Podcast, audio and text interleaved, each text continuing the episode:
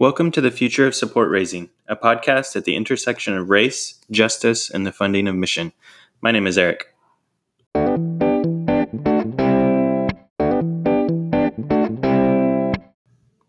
In early 2019, we held the first Future of Support Raising conference at the Agape Center in Chicago. Over 100 ministry leaders from around the country gathered to explore together how we might make funding mission more equitable. For two days, we learned, lamented, dialogued, and dreamed for the future of support raising. I gave the following talk. Having served for years in college ministries, I completed a doctorate in intercultural studies from Fuller Seminary around making support raising more equitable. This talk focuses on the need to shift towards experimentation and learning quickly as you seek the future of support raising. Here's the talk that is part of who I am. I'm a white male.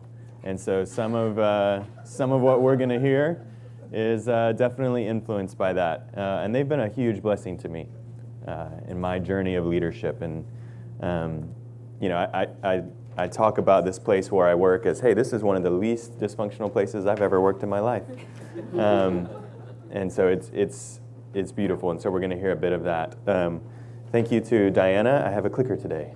Um, so I'm excited about this. So let's go back to the canvas and kind of see where we've been and where we're going. So we talked about the foundation of spiritual leadership, covenant with God leadership, this idea of adaptive leadership. We touched more on adaptive leadership when we looked at value conflicts. How do we create this container of relationship? How do we create this container of trust to where we can turn up the heat and we can keep it up? And we can turn it down when we need to, but most of our problem is not keeping it heated too long. It's that we're, we're not willing to do that, and we're okay with people leaving instead of actually dealing with the heat. We talked about a need for a heart for justice. Some of you, that's, that's easy. You're just going to use the organizational language you already have. Others of you, that's the, that's the thing you're most afraid of when you leave here is how do I bring, maybe I'll quote Amos. Amos talks about justice, and I love Grace doing that. It's like, yeah, it's all through the Bible, a lot more than most of what our pastors usually preach on. Um, we talked about the broken current system. We did the simulation. We'll have, you know, I'll email out links to that after the conference if you want to use something similar to that in your context. We heard from Barnabas on this need for empathy and proximity and his own story. I, I love his story because he's not a leader. He's not an organizational leader. He's not a team leader. He just said, I'm going to do something and I'm going to jump in the water. Um, and I think all of us can jump in the water. Now, we may have questions if anybody's going to jump after us, and maybe both of us are going to drown. Um, and so that's, those are things to think about. But Barnabas didn't wait until he was given permission. He said, I'm going to move forward, and you can see the ripple effects when we listen to Jessica later. There are people on the team now who were not even there when Barnabas was on the team, who are benefiting as a result of his action. We talked about achievable solutions. This is kind of what everyone's looking for. We'll hear one more today from Sandy Hinkle in just a little while. But these are things that we can try um, but what I want to spend the first part of this morning before we go to break is on this idea of experimentation. Um, and the goal within experimentation is what, what can you test on a small scale? So we're going to go a little bit into my, my startup world here, but a startup is a business in search of a revenue model that will work. Okay? So when any startup who starts out, whether you're Facebook, whether you're tiny, whatever it is, you don't actually have a business model that's going to work. And so your job is to learn as quickly as possible. It's actually not to make money as fast as possible because you don't actually know what your customers are looking for. Um, you don't actually know what's going to work or not work. And so the idea of what you're doing is all the time, uh, so we're a web startup, we're building things out there, we're getting feedback, and then we're saying, oh, they really love that, we should build more of it. Or, no, people hate that, they're super confused. We just made this worse. Undo it, let's do something else, okay? So that's very business language. I, I want to recognize that. But what you're going for is you begin to look at the future of support raising and how this may work is you're not actually looking for the full solution right away. You're saying, what can I begin to test? What can I begin to learn? Um, how can I begin to kind of move towards these things? And so a lot of times when we think um, kind of about coming up with new models, I think we, in our minds, are thinking of this approach. So we say, okay, I'm going to take the first step, and I know I need to build a car. So I know my city team, we need a million dollar budget. So what's an idea that's going to come up with a million dollars? Those are hard to come by. it's not easy to come up with an idea that nobody else has had to fund your team for a million dollars or to do it in an equitable way. Um, but a lot of times we take this step of like, well, okay, let's let's do one of the wheels and two of the wheels, and then let's do. But the problem is, if you were trying to build a car in this way, you don't have a car until you get to the very end, and you may have built the wrong car. You may realize, oh, shoot, we needed a minivan. that would have been helpful to know early on that we needed a minivan before we were going to move forward. And so, one of the paradigms that, that I enjoy is actually approaching it this way that it's saying our goal is transportation. Our goal is moving us forward. So we're going to start off with a skateboard. And we're going to test that and see if we can get it to work. And then we're going to go to a scooter. And we're going to test that. Then we might go to a bicycle. We might put a little engine on the back.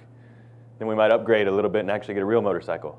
Okay? But all along the way, you're beginning to take these steps and you're beginning to iterate and beginning to say, okay, let's try this. What, what if we do this? So I was talking with a, a youth ministry on the West Coast and we were talking about this idea of experimentation and just throwing out different things. So when Christy and I were on campus working with Latino students, the first place we began to experiment and to iterate um, was in summer mission trips.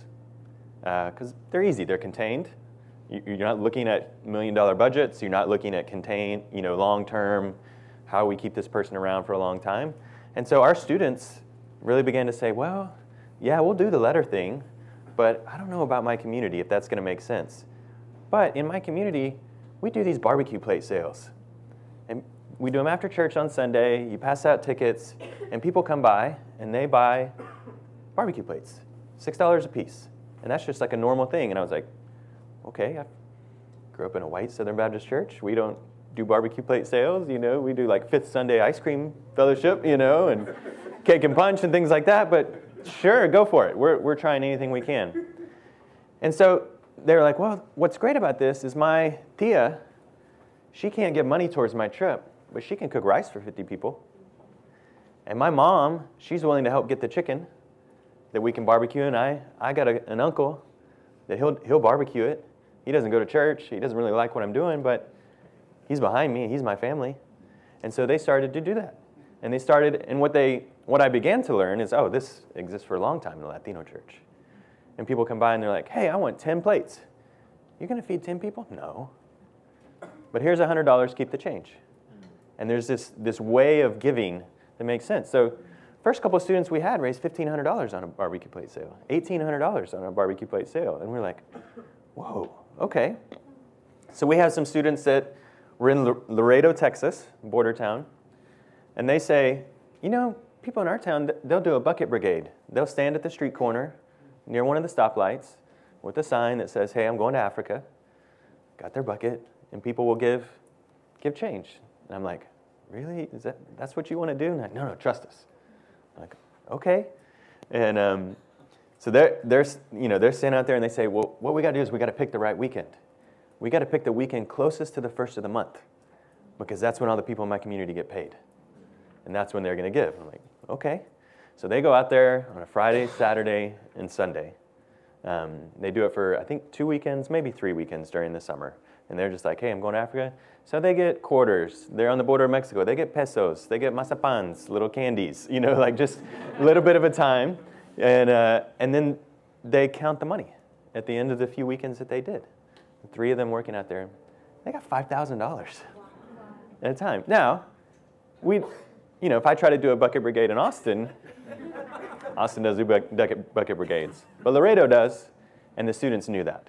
And so it was a way to begin to kind of experiment to say. So I, I'm talking with this youth ministry that's on the West Coast, and I'm giving them some of these ideas, and they're like, you know, around here, especially uh, it was coming up before Christmas, they're like, people love tamales. Like, and a bunch of the high schools that we're working in are Latino high schools. Like, what if we just started to do tamales and we just did an order? And I'm like, yeah, that's a great idea. You could try to see if you can sell some and make some money for these staff that you're trying to bring on. Um, and so I said, what you ought to do is you ought to go see if you can get 20 orders. Don't even figure out how to make them yet. Don't figure out how you're going to do that. Just see if you can find anyone that will order them. And they went and they did. And people they got the orders and they said, "Oh, well, now we got to now we got to make, you know, but now we're having the parents whose kids are benefiting from this to say, "Oh yeah, I'll make tamales for you." That's easy. So they began to get $500 a month from tamales to help fund the high school ministry that was going on there. And this is just a quick experiment. They're not saying, hey, do we want to become West Coast Tamale Company? Okay? they're not saying necessarily they're going that way, but they're experimenting and they're saying, what does it look like? And they're getting benefits, not just of how do we get money for our ministry, but we're involving the community and we're helping people see this. And they're actually a ministry that was moving from kind of we're fully supporting everyone to we want some of the staff to raise some of the money. We don't want them to raise all of it, but how do we begin kind of to experiment in this direction? So when you're when you're experimenting and when you're thinking of new options, and you'll probably spend a bit of time this afternoon, you're going to have an hour and a half to kind of go through your own canvas. Okay, so if you came with a group of people, you'll get to do that in a group. If you came by yourself, you'll get to kind of uh, brainstorm with other people who came by themselves. But you're going to probably spend some time on what, what are some ideas we can experiment with? What could we walk out of here with? And so the idea is you want to begin to test the assumptions that you're making. Now, this is the hardest part in experimenting, is you don't even realize the assumptions you're making. That's why they're assumptions, okay? So I want to walk through three that are kind of examples before you to kind of begin to think through this stuff. So one is the donors won't give to groups. So whenever I bring up, hey, we should pool our money or we should do some kind of sharing or we should give there, usually there's somebody who raises their hand and says, yeah, but donors don't give to groups, they give to individuals. That's why support raising works so well. Okay, because my grandma gives to me, she doesn't give to a group of people. And I said, that's great. Um, I think that's an assumption. I don't think you actually know if that's true. Because I, what I would recommend you do is you go and do 10 asks and you do five of them for yourself and five of them for a group. And you figure out what do you learn from that. You might learn that you're terrible at asking for a group. Okay? You might learn that there are actually ministry partners who would rather give to a group and who are compelled by a vision towards that. Um, when Christy and I joined staff with InterVarsity, we began raising support to move to Los Angeles. And I started talking about support raising because I knew, like, this is a big deal. And every single ministry appointment I went on, I'd talk about Latino ministry, and then I'd talk about, and we want to change the game in support raising. We don't know what we're going to do, but we're going to. And every single appointment, within five minutes, they totally understood. They're not invested in the model, so they don't have the emotional hangups. So they can say, oh, yeah, that makes total sense why you can't get more Latino staff. Yeah, we want to help you be a part of that. Here, let me brainstorm some ideas. Maybe we want to, we want to give to help some of those staff until you get something new. Um, but it was this sense of every single one of them understood. And I got really good at being able to explain that and being able to ask on behalf of a group of people. Um, so I think this idea that donors don't give to groups, I think that's an assumption. I think it's a faulty one. But maybe you'll find out, actually, no, that's a good assumption in your context. Okay, that's fine. So then how do you split the money once it comes in? How do we deal with donor intent? And Chris uh, had a great point yesterday we already take money from donors and put it towards operational expenses. We have no problem doing that. So, how do we talk about it in this broader context? How do we begin to educate the people that we're, we're partnering ministry with? And in many cases, honestly, how do we let them educate us? Because many of them are much further along the road. And they're saying, oh, we had, you know, we have some of our ministry partners who they actually give more because we're doing these kinds of things. We're excited to partner with you because you actually want to see something happen that's different. So this would be one that you could begin to test. You can, you know, the way to find an assumption is first thing that comes into your mind when you say somebody gives an idea and you, oh, that won't work because. Great, go test that because you're probably wrong. Okay, so just as you think this afternoon, you're hearing somebody that won't work because. There's your assumption. Now figure out how to test it. Here's one we heard less, yesterday. If we're on campus less, or in your city less, or in your center less, our ministry results will suffer. Will it? Are we that good? Does God need us that much? I think what we figure out, you know, listening to Jessica yesterday, they, they invested more in students. And they said students are going to lead. Um, I know that's heretical for most campus ministries to actually let students lead. Um, but it's powerful. And what's happening? What would happen in the center if we said, we're empowering local people to lead and to step up? Um, I was talking, I forget who I was talking with about kind of community development organizations that they've been in the community for 50 years. How come it hasn't been developed?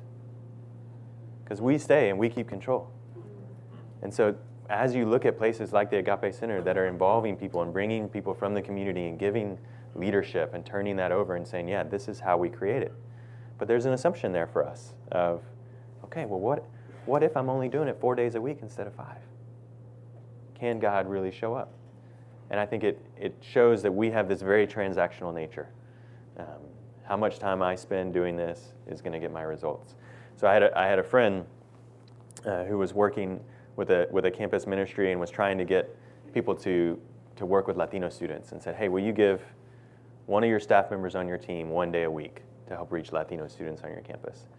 And the person told them, they said, hey, you know, that, that's great, but I know if I have that person on campus, this is how many Bible studies I'm going to get, how many people are going to be at my weekly meeting, how many decisions for Christ are going to be, and how many discipleship. And you're asking me to give up that return on investment to invest, to invest in that. I know people think that way. I didn't think people would actually say it out loud. But that's, we're all that way in some sense. And so let's begin to test the assumption. Maybe we go off campus. I know when Christy and I started um, ministry at Texas A&M, we were like, okay, well, we're starting, we're, God's growing, the ministry's growing a lot, but we're out of money. And we got to feed our kids. Now, I'm to take off two months and I'm to go raise support full time. Leave it in the hands of the students. We came back, the ministry had doubled because I was, I was out of the way. um, and it was like, oh, okay, this is a great strategy. Let me tell the rest of the country go, go do this. But it was powerful for me. It was like, okay, I'm coming back on campus. I better not try to take this back because God's already doing it. And so there's assumptions as we look at figuring out how to fund ministry that we think we're a lot more indispensable than we actually are. So there's an assumption. Test it. Do it. Go for go for two months with one more day off out of your ministry context working on funding. See what actually happens.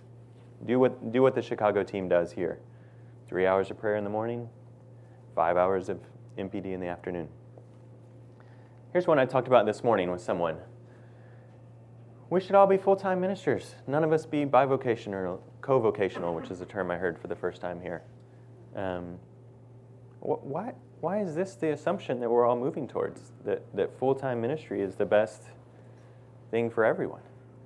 What about having jobs and being in, in the community, having a context within which to minister? I, I think this is huge. I know when, when we would live overseas, people didn't know what to do with us.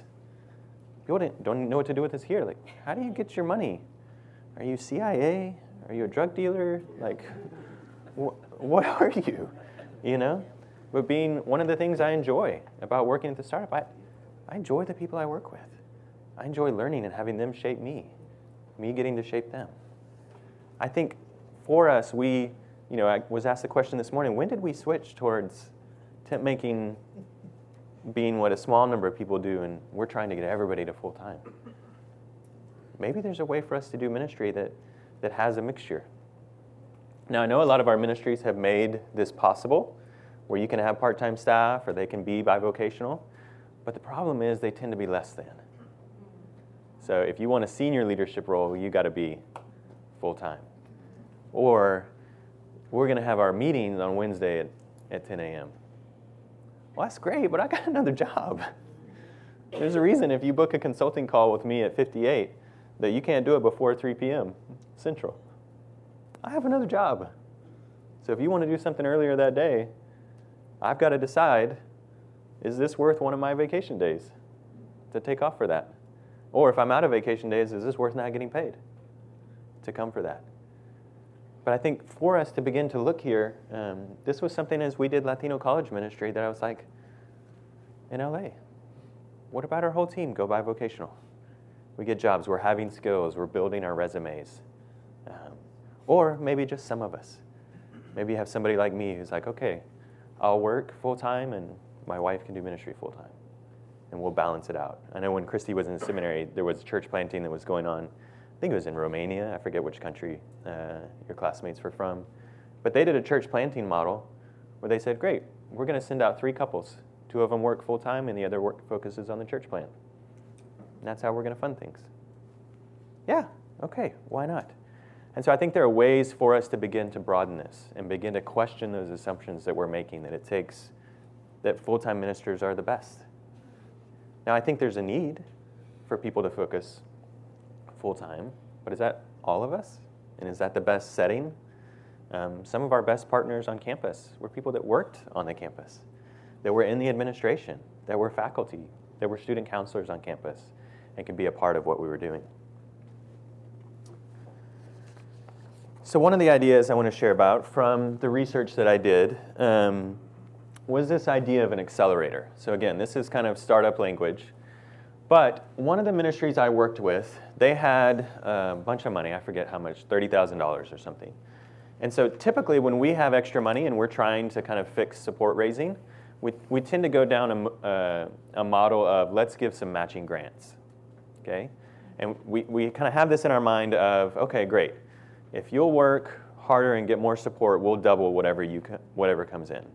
Now, we might give some kind of stipulations to that, like it needs to be monthly giving or it needs to be every gift over $300, we'll double or something like that.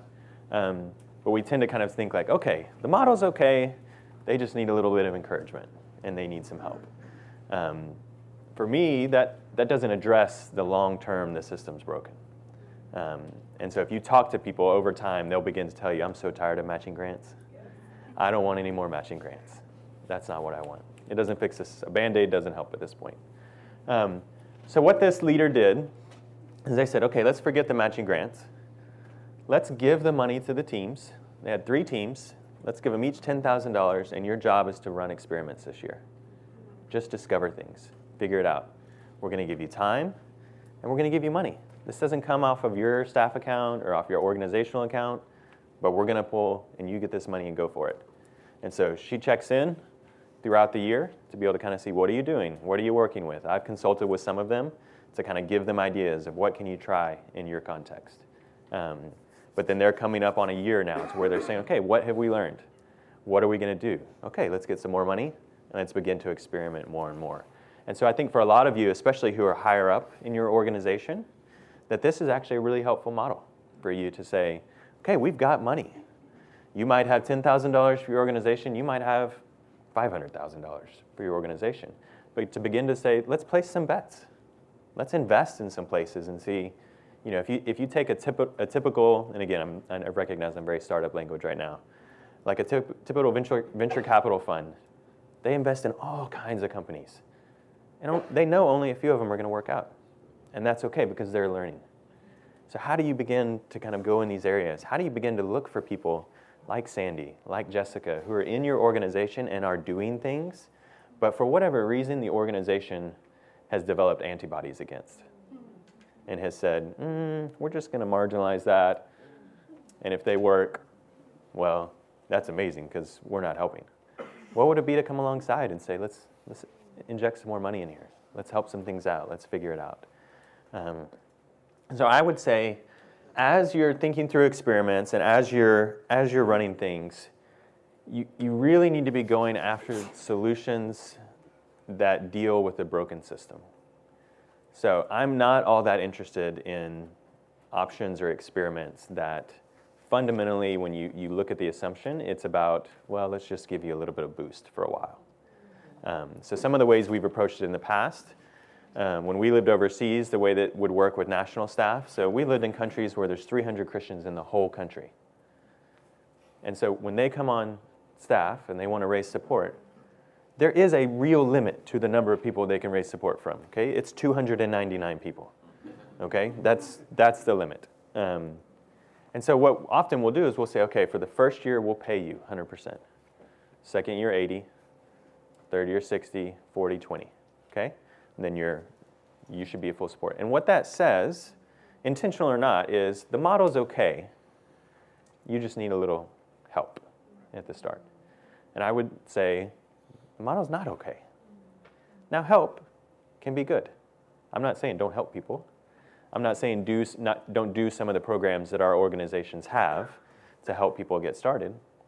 There's another organization that, that takes 1% of all the money that comes in, and then gives that to the ethnic minority communities within there and says, you distribute this the way that you see best. And so the way it actually works there is the longer you're on staff, the more money you get. Okay? Where some of the senior staff are getting a significant portion of their money raised. Now, when you look at what those ethnic minority communities have said, they've said, hey, we know the model's broken, and we know the longer you're here, the harder it gets. And we're going to distribute money that way. Now, it hasn't solved the entire problem, but it is addressing the broken system. And then I would say, whatever your experiments are, they need to impact everybody on the team. So this can't just be, all right, the women are going to experiment with this because they're the ones who need the help. Or the people who came to faith in college are going to experiment. It needs to be some kind of experiment that happens where it affects everyone. Because what I said is the problem is not what we think it is. The problem is it needs to work deep in our hearts. And so as you think through solutions, don't just be thinking at the monetary material level, but thinking about how are we helping to use this to disciple people within this process. So I want to go back in time and talk a little bit about Bill Bright. Um, a lot of people in the room are on with Cru. Um, and I want to talk a little bit about the history of how Cru started. So 1951, UCLA. Um, the reason I'm talking about Cru is Bill Bright didn't kind of create this model, but, but he perfected it and the staff that came on with him.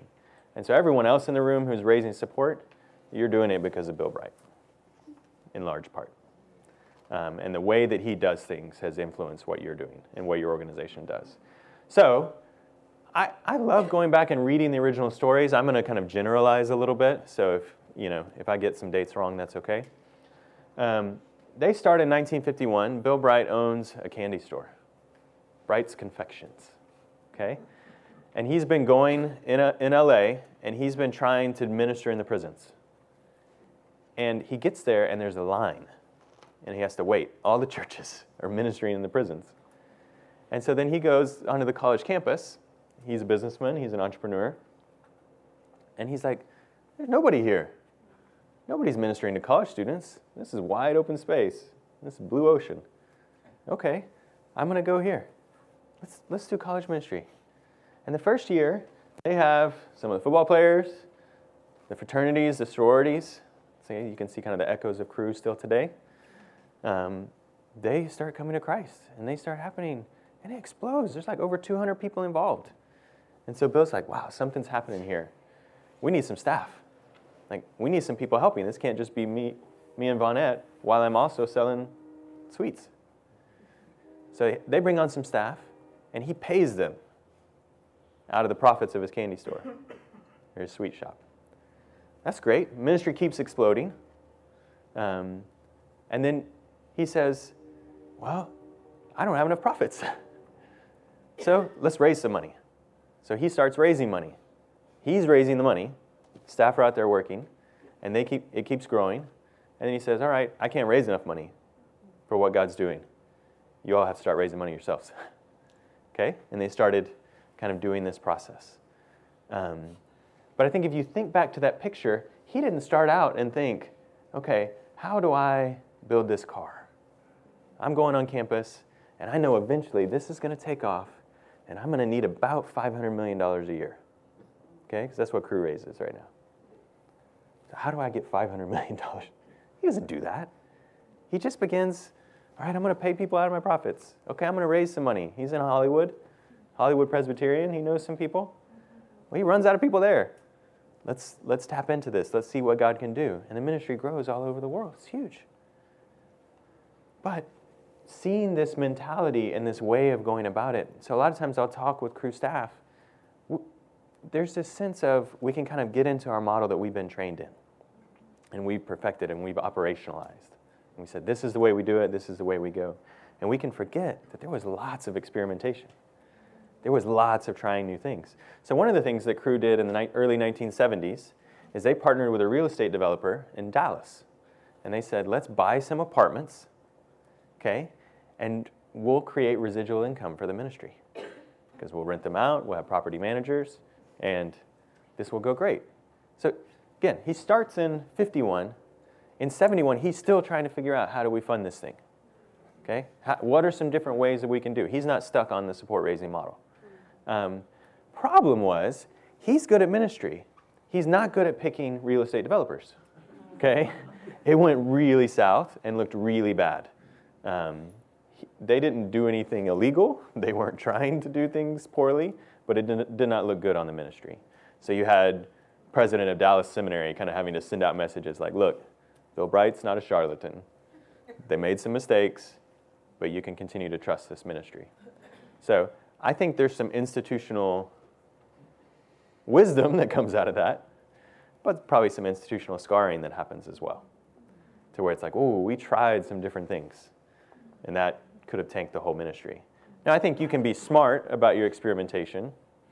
Okay? You, you need to check with people and talk with people who are wiser with you, maybe some of your ministry partners who have expertise in this area.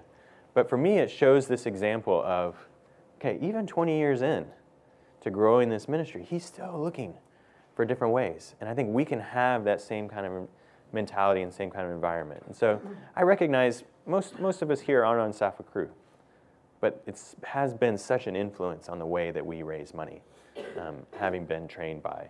And so, you know, one of the, if, if you've been around Cru at all, one of the, the sayings is you want to take the initiative on something. So if you're sharing your faith, you take the initiative in the power of the Holy Spirit, to share the gospel, and you leave the results to God. Okay? I think the same thing's happening for us in experimentation. We're taking the initiative to run some experiments in the power of the Holy Spirit. We're going to leave the results to God. And we're going to learn. And we're going to say, okay, well, we learned this doesn't work. Or we learned this does work. Or we're going to try this. Maybe, maybe you do become West, West Coast tamale sales. Maybe you don't. Maybe you figure out that, hey, actually, it's working really well for us to ask on behalf of the group, and we do all our asks on behalf of the group, even though we still have individual accounts. And I put those in air quotes because remember, they don't exist. They're not, they're not real, even though we think they are. Okay? Um, and so I think this is my challenge to you and my what I want to encourage you to begin to think through is you're not trying to think of the whole car. What's, what's that next skateboard you need? What's that next scooter? And begin to think through what are some of the experiments. So you can read the achievable solutions, you can read the case studies, you can hear from Sandy later today, and you may pick up some of that and say, Great, she's done a bunch of experimentation, and we're going to pick up where she left off and run. Or you might say, Well, how might we tweak that a little bit? And let's continue to walk in that direction. So, what I want to end you with here is what Jessica shared yesterday, which is Have I not commanded you, be strong and courageous? Do not be afraid. Do not be discouraged, for the Lord your God will be with you wherever you go. It's scary for us to turn up the heat. It's scary for us to step out and to say, This is broken and I'm not okay with that anymore. It's scary to say, All right, we're going to try something. We're going to try, we're going to connect with Jenny and try to do something with foundations and talk about how our ministry works that way. Or we're going to begin to ask on behalf of a group or it might be scary for you to say, this is a non negotiable on our team. That if you're, if you're unwilling to move away from every staff for themselves, then you don't minister here. And this is not for you. That takes courage, and that's hard to move towards. But I think this is the, the calling that I think Jessica has given to us and what we want to have today is as we do experimentation, as we begin to look through our canvas and begin to fill that out, what does it mean to be strong and be courageous?